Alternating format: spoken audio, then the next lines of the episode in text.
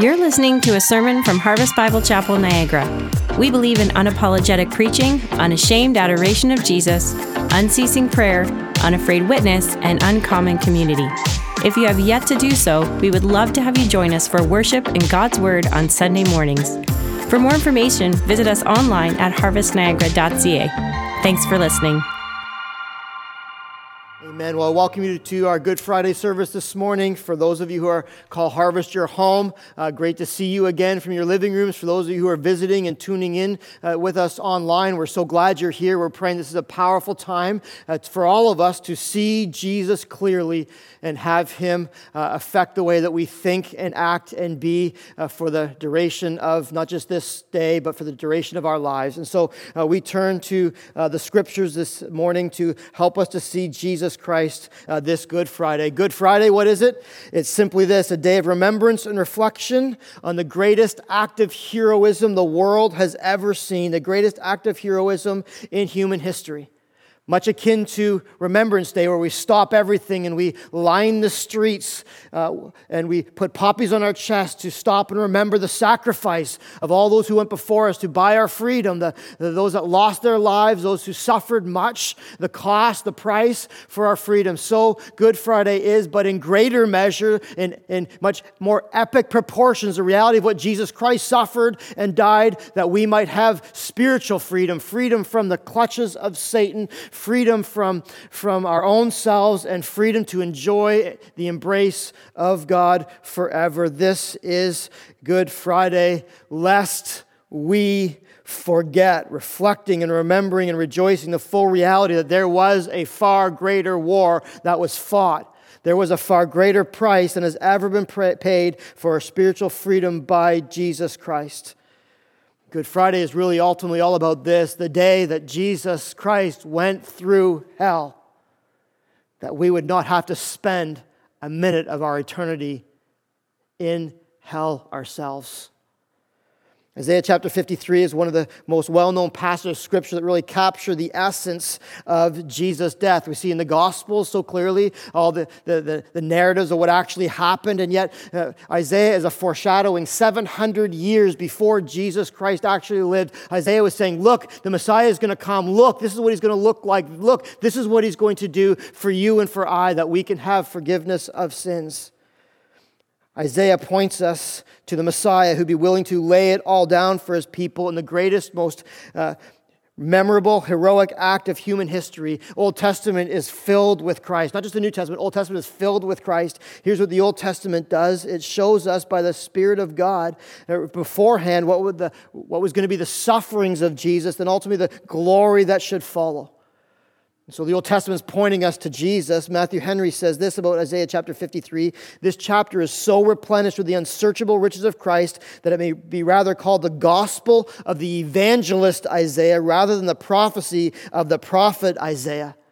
Some call Isaiah 53 the, the, the servant song or the song of the suffering servant. It's a vivid picture of the king who suffered and died to make us princes and princesses of the living God.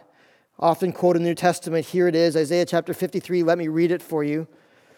Let me read it for you. It's sort of like a, a, funeral passage. We go to funerals and we hear of eulogies, and this is who the person was. And every funeral says something like this They were such a great person. They, they, they lived, they, they loved others, they made life more complete. They would give you the shirt off their back, they wouldn't hurt a fly. Here's what they did to summarize their lives. And this is really Jesus' eulogy we see here in Isaiah 53. And so listen to the vivid picture somewhat like a eulogy we see in funerals, but even to a greater degree, capturing the essence and the glory of Jesus Christ like no other human could ever live this life or walk this path. Here's Isaiah 53, starting at verse 2, right to the end. For he grew up before him like a young plant and like a root out of dry ground. He had no form or majesty that we should look at him. Think of this this is Jesus Christ.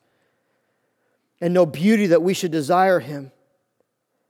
He was despised and rejected by men, a man of sorrows and acquainted with grief, and as one from whom men hide their faces, he was despised and we esteemed him not. He chose the lowest path that we would be elevated before God. Verse 4 Surely he has borne our griefs and carried our sorrows, yet we esteemed him stricken smitten by God and afflicted, that he was wounded for our transgressions, he was crushed for our iniquities. Upon him was the chastisement that brought us peace, and with his stripes we are healed. Here's the reality all we, like sheep, have gone astray. We have turned every one to our own way. And the Lord has laid upon him the iniquity of us all. He, Jesus, was oppressed and he was afflicted, yet he opened not his mouth like a lamb that is led to the slaughter, and like a sheep that before its shears is silent, he opened not his mouth. By oppression and judgment he was taken away, and for his generation, who was considered that he was cut off the land of the living, stricken for the transgression of my people. And they made his grave with the wicked and with a rich man in his death, although he had done no violence and there was no deceit in his mouth. Yet it was the will of the Lord to crush him. He has put him to grief when his soul makes an offering for guilt. he shall see the, his, his offspring, he shall prolong his days. The will of the Lord shall prosper in his hand. Out of the anguish of his soul he shall see and be satisfied. By his knowledge shall the righteous one, my servant, make many to be accounted righteous. And he shall bear their iniquities. Therefore I will divide him a portion with the many, and he will divide the spoil with the strong.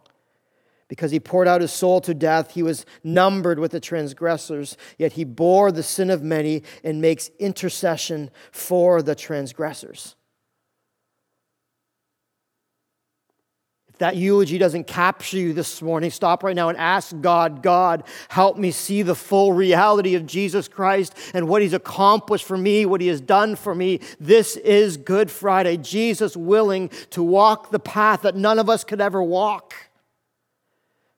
Jesus answering the call that none of us could have ever answered on account for our lives, my life and your life, for our sin, that we might be made righteous before God.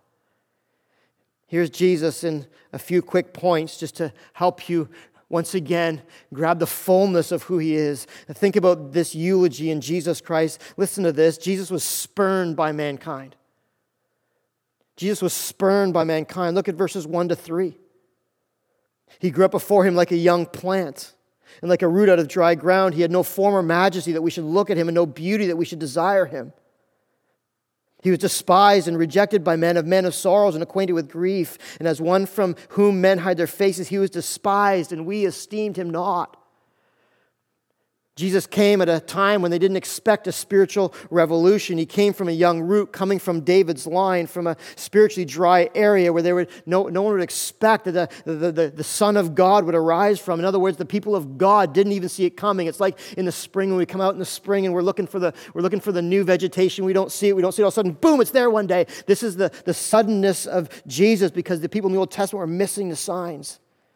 Jewish people were expecting a royal king and all of his pomp and all of his power and all of his, his purple robes to liberate them politically and socially and economically.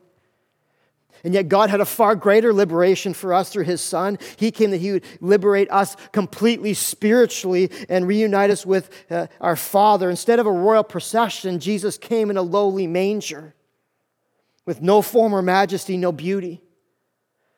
People in that time were thinking that the Messiah was going to come as a, as a, as a king, kind of like the prom king, and, and all of the good looks and all of the, the, the pomp and the, and the prestige. And yet Jesus came more like the kid in the cafeteria sitting in the corner all by himself.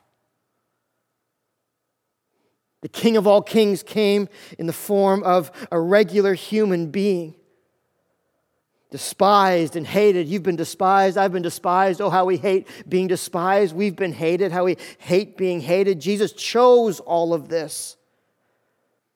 The sting of rejection, that he might follow the will of God.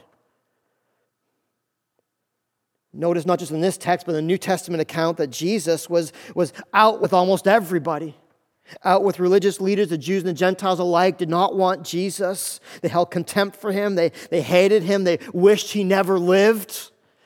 Half of Jesus' life was spent running from those trying to kill him. His, his, his own people uh, turned him away. He was turned away from his own town and, and synagogues he was run out of. Even those, even those who were closest to him, turned from him at that last time, the path that Jesus chose to walk. Think of Judas who betrayed him and, and, and Peter who denied him and his disciples who scattered when he needed the most. Ultimately, the rejection of a Messiah was so clear among the Jewish people. Mark 10 says he was a stone the builders rejected, but he did become the cornerstone. It was the Lord's doing, and it was too marvelous for our even eyes.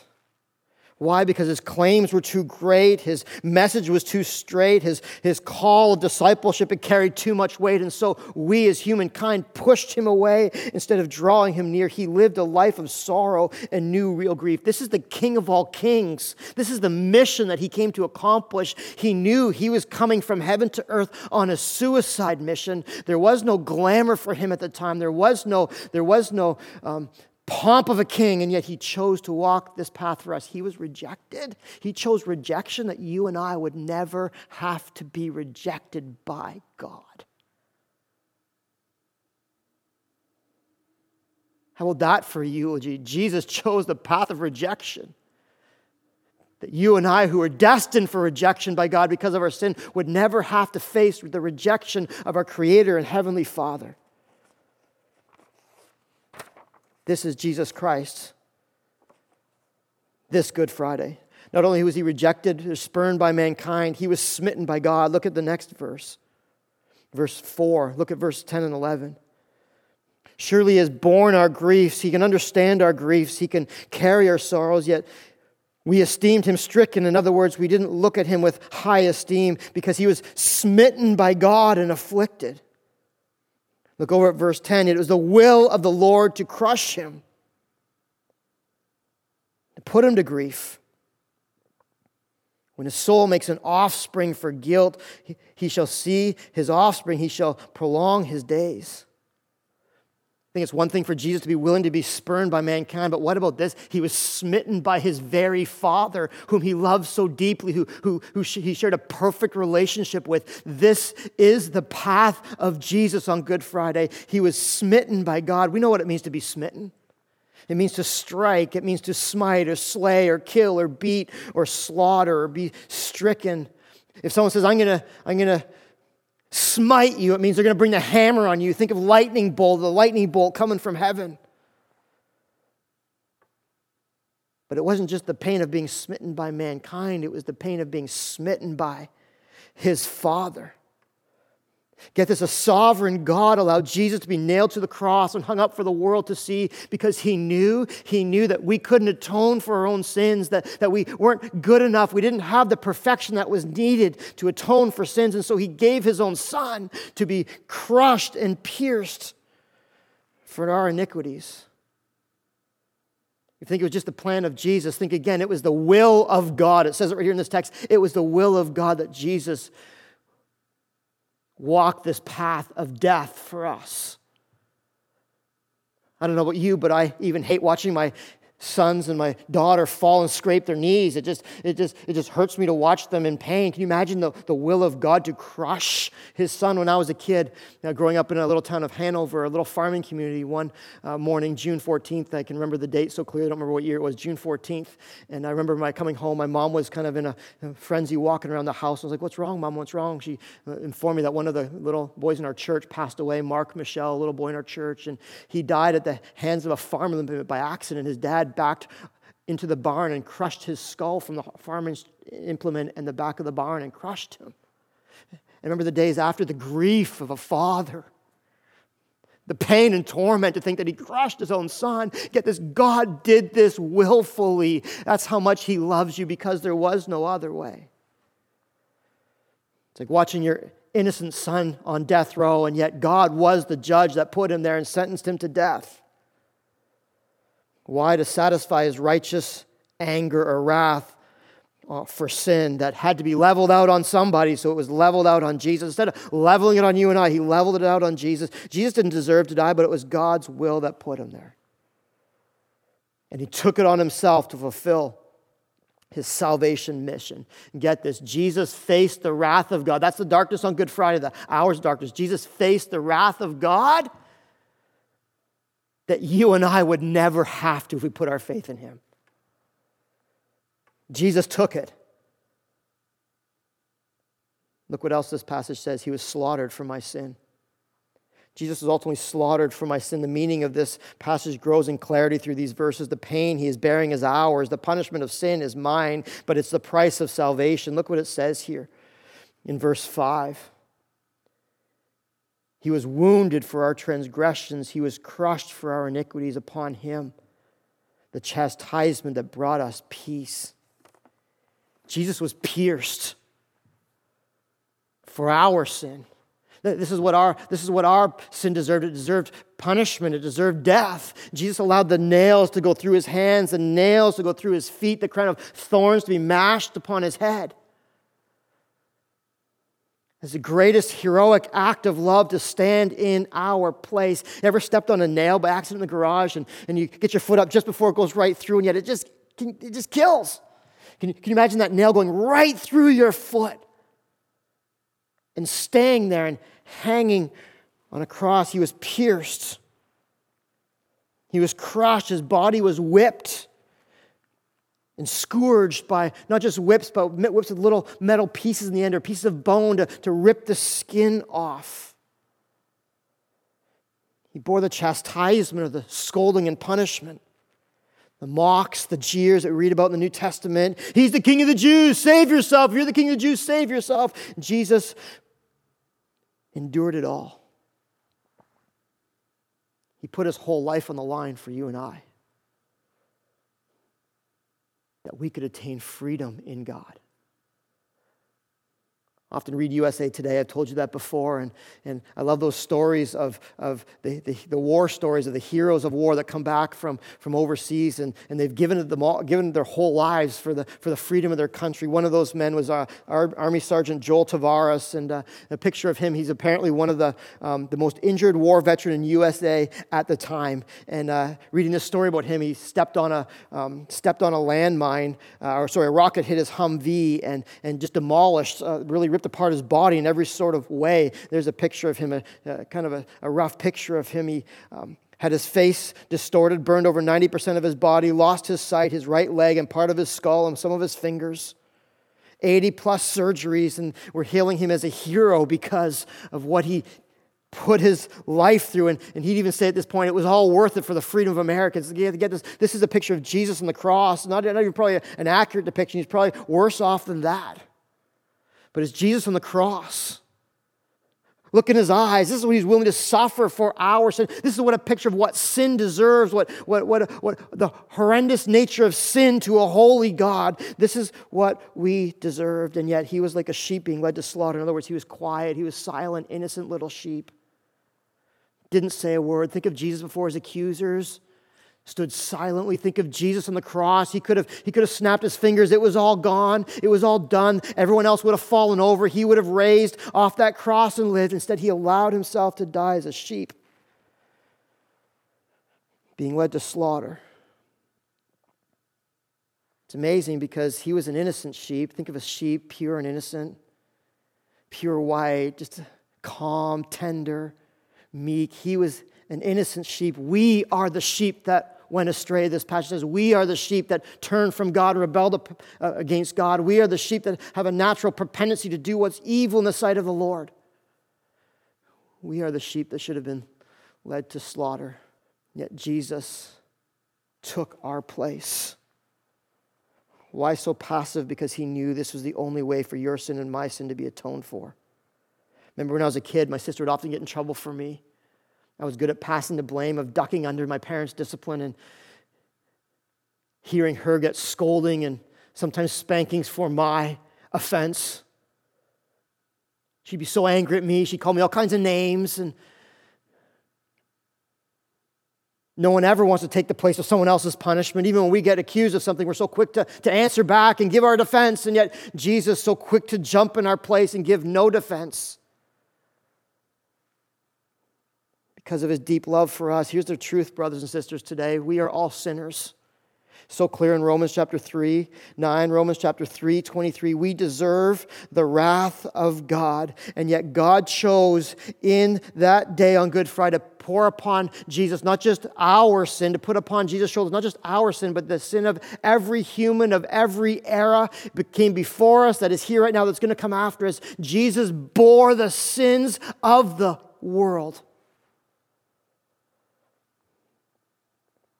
And God spent his wrath on Jesus that we would be justified that we be looked upon just as if we've never sinned. Here's the truth of Good Friday the servant, Jesus, assumed the role of sacrificial lamb. Christ is the Passover lamb of the Old Testament. Christ is, in John 129, the sacrificial lamb of God as an offering for our sin. Why? Why, as one commentator said, would God be willing to put his son into the wicked hands of humankind? because he loves us. Wicked hands might have killed a willing Savior, and it all came out of love for us because there was no other way for our sin to be purified but by the blood of a spotless, sinless human being, the only one named Jesus Christ. Hebrews chapter 9, verse 22 Indeed, under the law, almost everything is purified with blood, and without the shedding of blood, there is no forgiveness of sin. Blood is the life source. It's the way it had to be. His life for my life. There is no other way. There is no other way. His life for mine. Oh, my precious Jesus. He endured all of that that you and I would never have to endure that ever. It's hard to even picture the reality of this. I read a story this past week of uh, uh, about a time in 1942, a group of Scottish uh, soldiers were taken prisoner by the Japanese at Singapore. And uh, while they were working hard building a bridge, part of the, the prisoner of war work detail, um, the Japanese would torture them and, and, abuse them. And one day, as they were collecting their shovels, going from checkpoint to checkpoint, uh, the Japanese um, soldier governing this little platoon of, of Scottish soldiers found there was one shovel missing. Immediately, he called the group together and started demanded they produce a shovel. He thought someone was, was irresponsible and left it behind, or worse yet, someone stole it. And so he demanded them uh, produce the shovel. Who caused the shovel to go missing, they all stood there, uh, not willing to admit to their, to their error. And so he pulled out his gun and said, I will shoot you all if not one, if not, not one person admits to what they've done wrong. Given by his history, they knew he was serious, and so they all stood there not knowing what to do and, and, and afraid of what the, the, the next thing was going to happen. Whereas, uh, out of the end of the line, one soldier quietly stood forward and said, I did it, sir. It was me who did it. Immediately, the governing officer put aside his gun and picked up a shovel and beat this man to death, this Scottish soldier to death. Watching in morbid, the morbid reality playing out before him, the other soldiers slowly but gratefully picked up the body of their fallen and carried him to the next checkpoint where they counted all the shovels and realized that not one shovel was missing. It was an error, the checkpoint before, which caused an either greater shock and awe around the camp as they realized that this person who is innocent sacrificed his life that they might live. This is the reality of Jesus. God is not, God is not a God who mercilessly beats his, his own. That's not God at all. He gives us what our sin deserves. But this is a picture not of, of who God is, but of who Jesus is. Jesus is the one who stood stepped forward, innocent by all charges, yet willing to give it all that we might live. Amazing. Amazing. Jesus sacrificed for our freedom. You're here this morning, you know the reality of Jesus, just stop and thank Him right now. I pray that in your heart right now, the love of Jesus is just overflowing. I pray that your, your eyes are filled with, with tears and there's a lump in your throat as you're recognizing the overwhelming sacrifice of your Savior, maybe in a greater way than ever before. Take a moment right now just to stop and say this if you're a believer today, thank you, Jesus Christ, that you did that for me. I know I'm not worthy. I know you're not worthy. None of us are worthy. The worthy one stepped in for the unworthy ones to reconcile us to God through the forgiveness of sins and give us brand new life in Jesus Christ in the fullness of the presence of the living God. If you don't know Jesus today, this is what Jesus Christ has done for you. This is what Jesus Christ has done for you. You don't have to believe it, you don't have to acknowledge it, but this is the reality for every human soul. We are truly, truly, in the very nature of our being, the nature of our DNA, we're not at all as good as we think we are. In fact, the Bible calls it sin. We've sinned. We've lied. We've stolen. We've cheated. We have evil thoughts. Wrong words come off of our lips. We devise evil plans. Our natural propensity is sin. And that separates us from a holy God. And yet, God loved us so much that He gave us an option that we would not have to face the punishment for our sin, which is eternal death forever from separation from the living God. And he said right now that you can, even this Good Friday morning, turn your attention to Jesus. You can bow before Jesus. You can humble yourself and say, Jesus, I'm a sinner. And, thank you for being my Savior. Thank you for on the cross taking all of my sin and all my guilt and all my shame. And today you can start a brand new life with Jesus Christ, with God the Father. And you can grab the full meaning of what Good Friday really is. It's the most heroic act in human history purchasing your freedom from the clutches of Satan, from the clutches of death, from the clutches of sin, and releasing you into the life that God intended for you through Jesus Christ. Here's the last point. Here's the last point. Here's what Christ purchased for us. Here's what Christ bought for us on that Good Friday when he died on the cross for our sins. Verses 10 to 12. Sorry, verses 11 and 12. Out of the anguish of the soul, he shall be satisfied. By his knowledge shall the righteous one, my servant, make many to be accounted righteous. See this? He's, he, in, his, in his righteousness, he took our unrighteousness and made us righteous through his death on the cross, and he shall bear their iniquities. He, he bore our sin. Therefore, I'll divide him a portion with the many, and he shall divide the spoil with the strong, because he poured out his soul to death, and he was numbered among the transgressors. He stood in line with us in judgment line, yet he bore the sins of many, and he makes intercession for the transgressions. Here's what Jesus Christ has ultimately done for us He has bought for us the righteousness that we could never buy for ourselves. See what it says here? He has bought us our righteousness. He's satisfied in his own heart the wrath of God, and by his knowledge, knowing that the righteous one, his servant, shall make many to be accounted righteous. He, he knows that we can't make ourselves righteous. We can try so hard, we can't make ourselves righteous. So he made us righteous by this one act. By his knowledge, he knew what it was going to take, and he was willing to pay the price. 2 Corinthians 5:21 says, For our sake he made him to be sin who knew no sin. Get this, he who he made him God made him, Jesus, to be sin, to actually embody sin. He knew no sin, but he embodies sin so that in him we might become the righteousness of God. It's like we committed the, the, the crime. We know we're guilty. We're red handed. We stand before the judge. We know what our punishment should be. And yet Jesus comes in and says to, a, to, to, to the, the, his father, the judge, I will pay the price.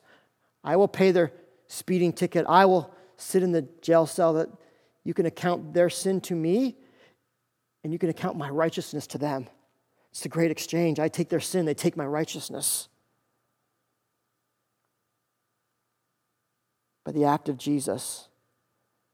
You know what else he's done for us? He's given us ultimate healing says in verse 5 by his stripes we are healed. We're in this pandemic now. We're looking for healing looking for healing looking for healing. Uh, this is even far greater than any healing that we could ever come up against. This is spiritual healing. God can heal us for sure but this is a spiritual healing. By his stripes we are healed. In other words in other words uh, he has brought us salvation he has healed our inner problem of sin, just like our, our souls are all crippled, just like a smoker's lung is crippled by, by, by smoking for years and it's, it doesn't function properly, it can't sustain. So our souls are crippled by sin, and Jesus Christ, by this one act, has healed our souls. He's taken out of our old souls of sin and death. He's given us a brand new soul of life that is clean and pure before God. He has healed us not just from the consequences of sin, but from sin itself, that we can now walk in the righteousness that He's put upon us. He's healed us by His wounds. 1 Peter 2:24 he himself bore our sins in his body in the tree that we might die to sin and live to his righteousness. He gives me ultimate healing in a spiritual sense that every soul so desperately longs for.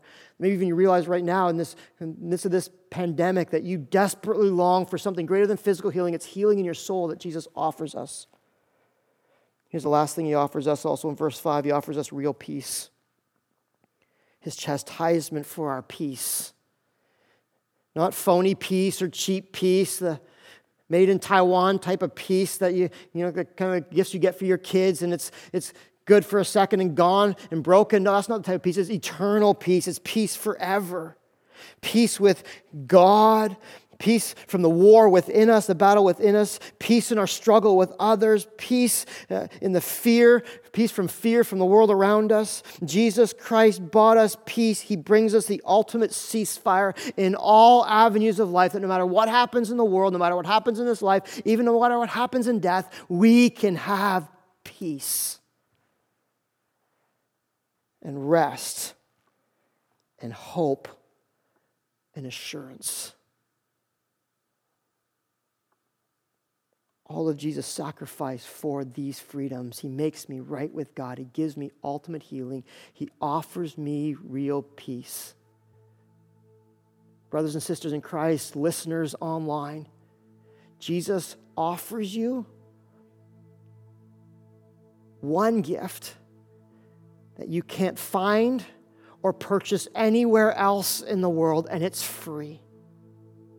It's the gift of salvation.